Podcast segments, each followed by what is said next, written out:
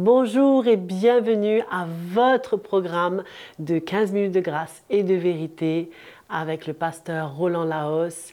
Toujours un plaisir de vous retrouver dans votre programme et je suis sûre que le Seigneur aura quelque chose de spécial pour vous.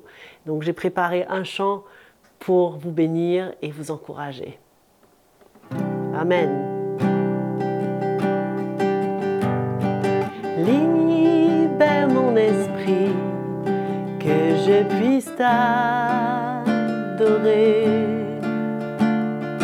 Libère mon esprit, que je puisse louer ton nom. Que tout lien soit brisé, que coule la délivrance. Libère mon esprit pour t'adorer.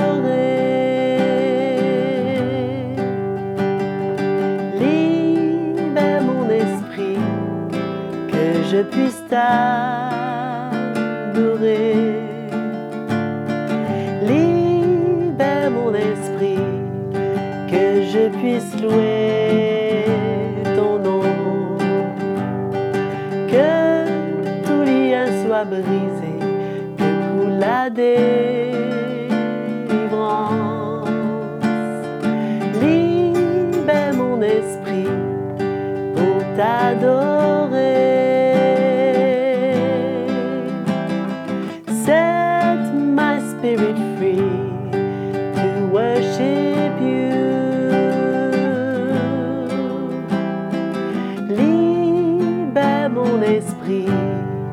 Pour t'adorer.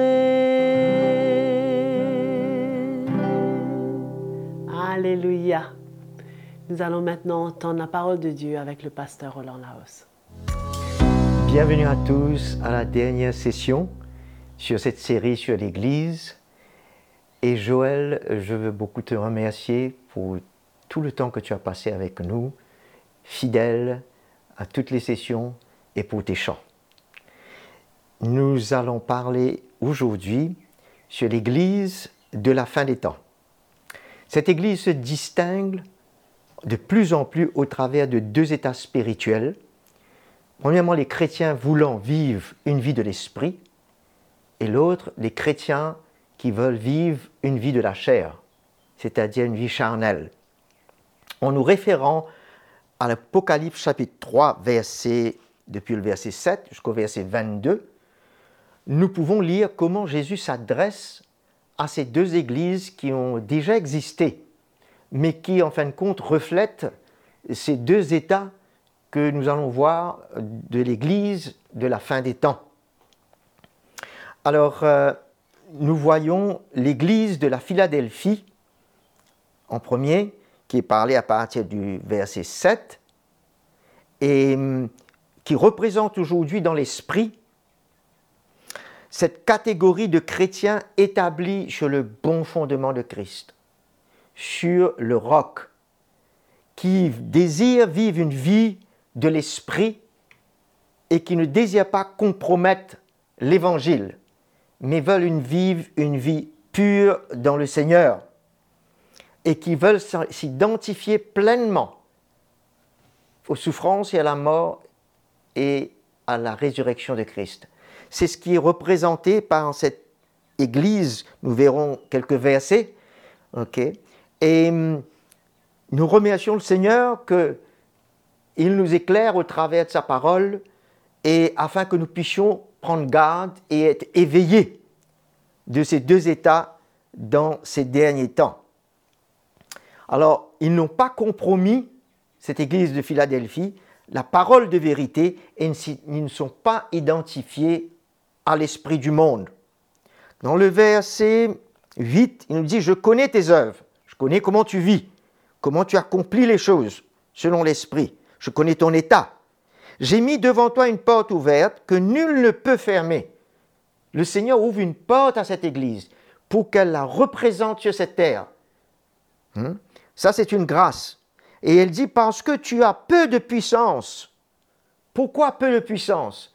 Il parle de la puissance de l'homme, hein, la puissance naturelle. Et comment ça, se fait qu'elle a, peu de puissance? Bien entendu parce que la puissance de l'Évangile a pris place dans son cœur, dans les cœurs de, cette de tous ceux qui forment partie de cette Église. Et ça démontre l'humilité, le brisement. Et elle n'est plus forte en elle-même. Mais elle vit par la puissance de Dieu. Et il dit aussi dans le verset 8, Et tu as gardé ma parole, hein, et tu as persévéré. Et Jésus dit, je te garderai. Hein?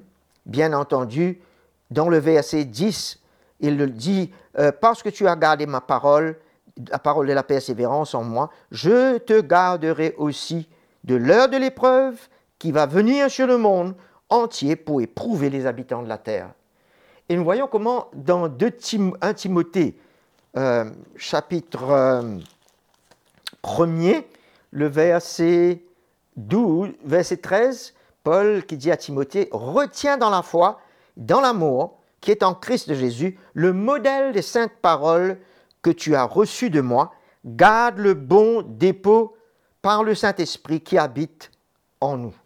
Alors nous voyons que c'est une œuvre qui s'est faite dans le cœur de ces chrétiens et qui soit capable de garder le pur, la sainte doctrine, le pur évangile, hein, dans un esprit humble par l'œuvre qui a été accomplie dans leur vie. Mais nous voyons aussi l'église de la Odyssée, qui est une catégorie de chrétiens dont leur foi ne sont pas fondées sur l'évangile.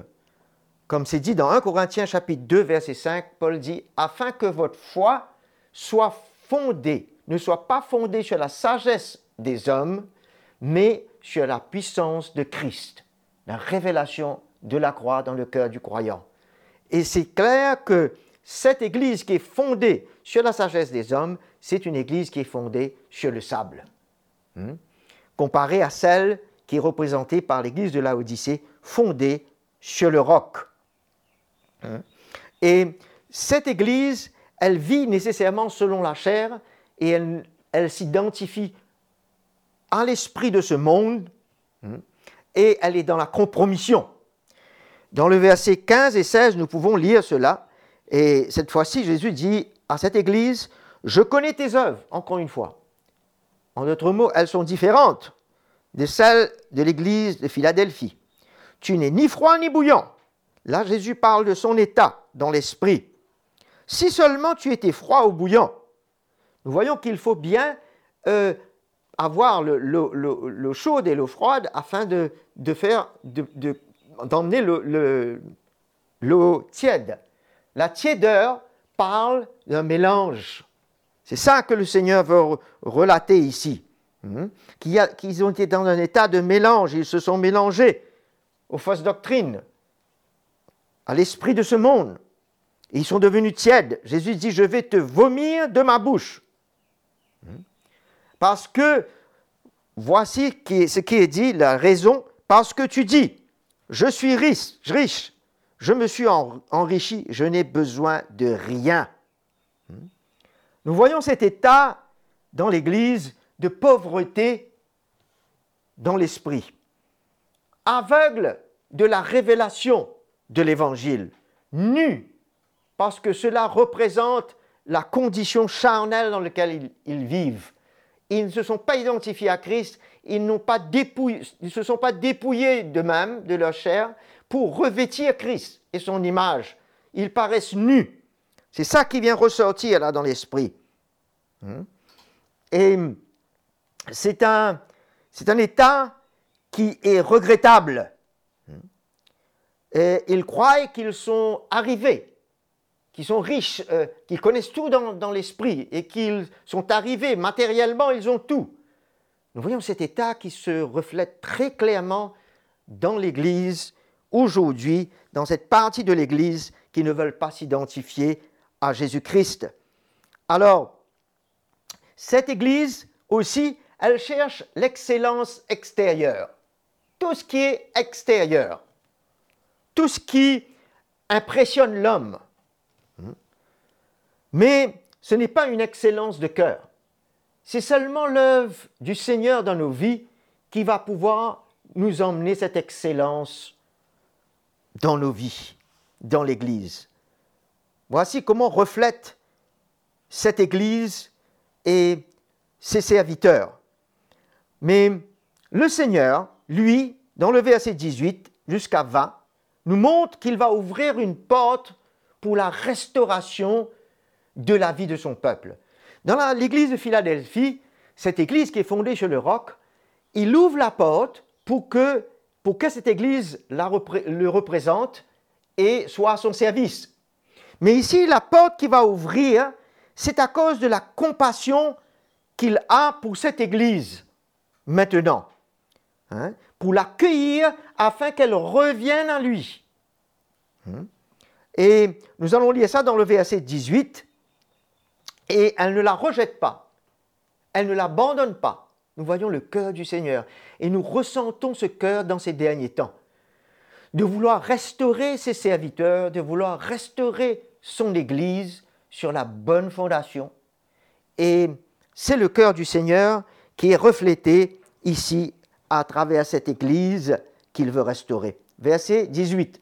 Je te conseille, hein, je t'accueille, je te conseille, viens, Viens acheter chez moi de l'or éprouvé par le feu. Viens recevoir cette parole de vie, cette révélation, hein, qui sera de l'or pour toi. Toi, tu crois tu es riche dans ta connaissance que tu as aujourd'hui selon l'homme.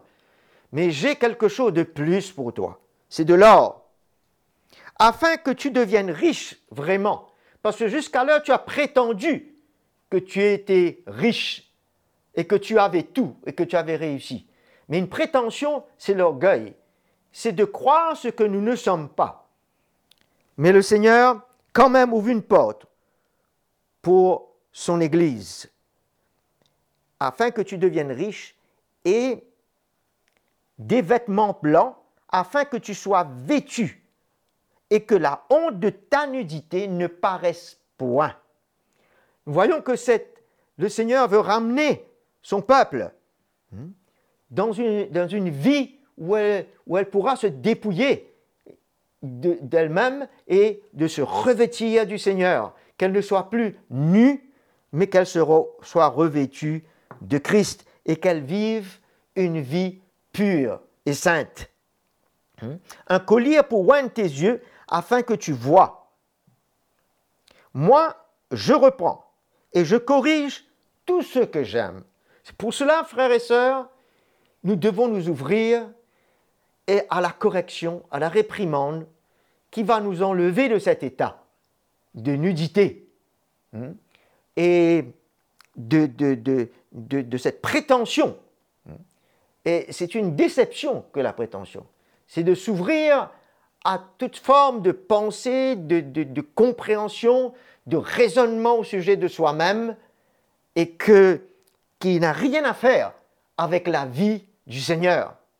Alors, nous prenons conscience de cela afin de se tenir prêt. Il dit à cette Église, repens-toi, parce que je t'aime, je veux te corriger, et donc du zèle, et repens-toi. Et là, en verset 20, pour terminer, il parle de cette communion qu'il veut retrouver avec tous ceux qui s'étaient éloignés et qui ne vivaient pas euh, cette vie dans l'esprit Voici, je me tiens à la porte et je frappe. Si quelqu'un entend ma voix et ouvre la porte, j'entrerai chez lui, je souperai avec lui et lui avec moi. Le Seigneur parle de sa restauration des cœurs. Que ce soit un message, non seulement d'avertissement, mais d'encouragement pour les serviteurs et pour le peuple de Dieu, que Jésus a ouvert grand la porte, maintenant, pour qu'on puisse revenir à lui sur ce bon fondement et qu'on puisse le servir comme il se doit jusqu'à qu'il revienne. C'est une grâce qu'il nous fait. Revenons à lui, repentons-nous et que Jésus nous établisse en lui. Eh bien, mes frères et sœurs, merci beaucoup d'avoir été avec moi dans toutes ces sessions. Je vous remercie de votre fidélité et d'avoir été à l'écoute. Et j'étais très heureux d'être avec vous durant toutes ces sessions. Je vous dis sûrement à bientôt. C'était la fin de notre dernier épisode de cette saison de 15 minutes de grâce et de vérité. Mais il y en aura d'autres certainement. En tous les cas, j'ai été personnellement bénie d'être avec vous et de vous accompagner. Et je suis sûre que vous allez être encore bénis par le Seigneur. Donc n'oubliez pas de vous abonner à notre chaîne YouTube CityMI et si vous avez des questions, des commentaires, un témoignage spécial à nous donner, écrivez-nous sur l'adresse qui s'affiche à l'écran. Et nous vous remercions pour votre fidélité. Donc restez connectés et à très bientôt.